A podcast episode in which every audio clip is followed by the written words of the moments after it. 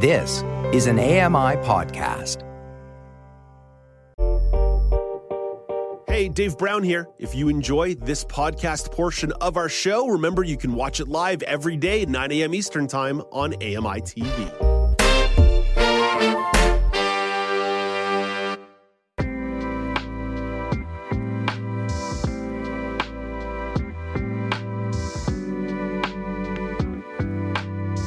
Welcome back. It's Now with Dave Brown on AMI-TV. The inquest into the James Smith Cree Nation mass killings has released its recommendation.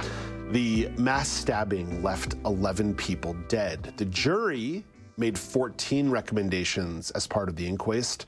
Coroner Blaine Beaven made 15 recommendations. John Loeppky is a freelance journalist in Saskatoon. Hey, good morning again, John.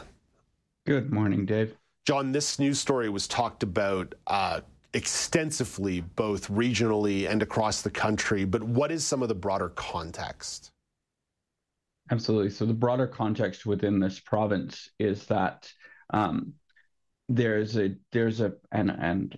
a fair, deep mistrust between communities in this province when it comes to Indigenous relations. We've seen the Colten Boushie issue from a few years ago, and the wider context is that this is the biggest concern of this type in this province in decades, and it's also from a media perspective, it's the first story you mentioned earlier in the segment that it was a big story nationally and internationally, and that leads to a lot of attention that parts of our province are not used to, and it has had a tremendous impact on not just James Smith and surrounding area, but really this province as a whole.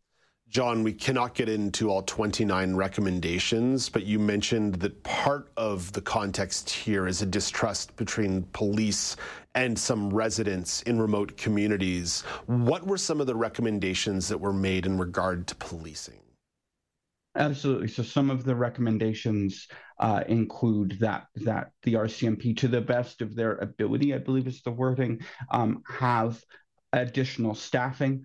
There was also some criminal code related things, or criminal code adjacent, I suppose I should say, things such as designating. One of the suggestions was to designate a different type of dangerous offender designation that could apply.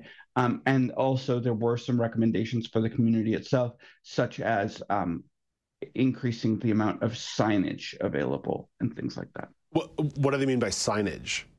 So just that the areas of the community are signposted to support when emergencies are being had in the community, and people know where they are going to intersect with that. So the ability to orient someone who might not be as familiar with the community. Okay, apologies. What other recommendations were directed towards the James Smith Cree Nation?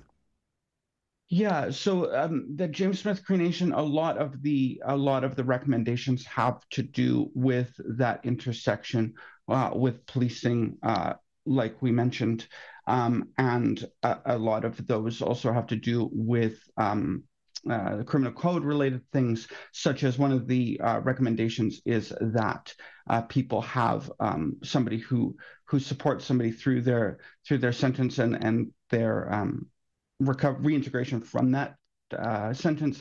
That includes being able to have somebody who is culturally in tune, competent, whichever word we would like to select, to make sure that people are able to reintegrate successfully and hopefully prevent things such as this happening. John, there's you mentioned it's been decades of frayed relationships and instability that has existed between the province and the people of some of these regions. So no inquiry that lasted for a couple weeks is going to do much to patch over that. But what's the reaction been like to the recommendations? Absolutely. I think my perception is that overall there is that sense that comes with inquests, that this is a step forward towards what counts as some form of closure. Like you said, it's not going to go away. I think the other thing is that when I was reading and listening to people from the community talking about this experience, they said, look, it's not perfect. It was never going to be perfect. The recommendations can't be perfect, but I feel like we're taking actions in step. Now, some of the organizations that are represent Indigenous folks from a sort of a political lens and things like that, some more public-facing folks have said that, you know, it's all well and good. We gave the example of signage earlier. It's all well and good to talk about signage. We also have to acknowledge that, this is what they're saying, that we didn't get to choose to be in this part of Canada. We didn't get to choose where our land was originally, and so there's always going to be this fraught relationship between us and you know, being told how to name our things, and you know, we see that in things like renaming efforts across the province to be in those local languages rather than named after, for example, architects of residential schools, like we see in some city naming in places like Regina. John, a inquest can be somewhat institutional and a little bit antiseptic. How else is the community trying to heal after the tragedy from a couple years ago? Absolutely. So there was a round dance that had a tremendous turnout and an emotional reaction. And we've also seen some articles surrounding some art that was in the space and is in and around the community from local artists, because this event and this, you know, motion towards healing, which inherently involves some re-traumatization, unfortunately, has led to conversations and outpouring from people who may have left the community or left the province and are feeling that tug home, and that's come in the form of art and resilience was a word that has been attributed a lot to this process. Hey, John, thank you for this. Thank you for sharing this update. Thank you for your ongoing journalism on this. Have a nice day, and talk to you in a couple days. Thank you. Have a great day. That's John Loeppky, freelance journalist in Saskatoon, Saskatchewan. Coming up after the break, bit of public transit conversation. You heard the news story at the top of the hour about the GTA's attempted one-fare system. Alex Smythe is going to bring that to the round table. This is Now with Dave Brown on AMI-TV.